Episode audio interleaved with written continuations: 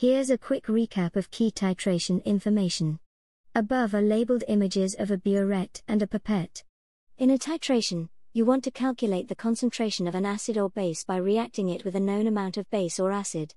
To do this, add a measured amount of one to the other. Use a balanced equation to calculate the concentrations. In a titration, you want to make sure you have accurate results. Accurate results are achieved by repeating your titration until you get concordant results. Concordant results are values that are within zero point one centimeters cubed of each other. To find the endpoint of a titration, you use an indicator. An indicator changes color when all of the unknown reactant is used up. A typical titration is conducted using a burette. Incremental additions of a solution containing a known concentration of some substance, the titrant, are added to the analyte. The analyte is a sample of solution containing the substance whose concentration is to be measured. The titrant and analyte undergo a chemical reaction of known stoichiometry. So, measuring the volume of titrant solution required for complete reaction with the analyte allows calculation of the analyte concentration. This point is known as the equivalence point of the titration. At the equivalence point, there is an equal number of moles analyte and added titrant. Special dyes called indicators are added to the sample solutions to impart a change in color at the equivalence point. The volume of titrant actually measured at the equivalence point is called the endpoint.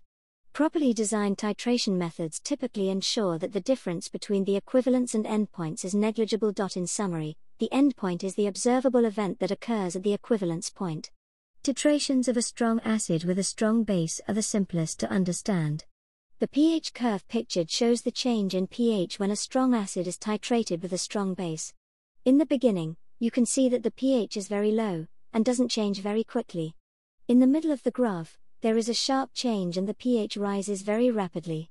This is known as the equivalence point.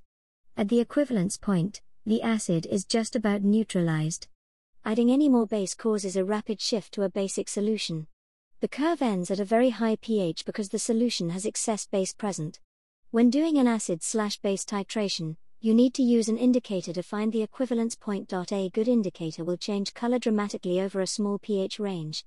If the small pH range includes the range of the equivalence point, it's a great indicator for the reaction.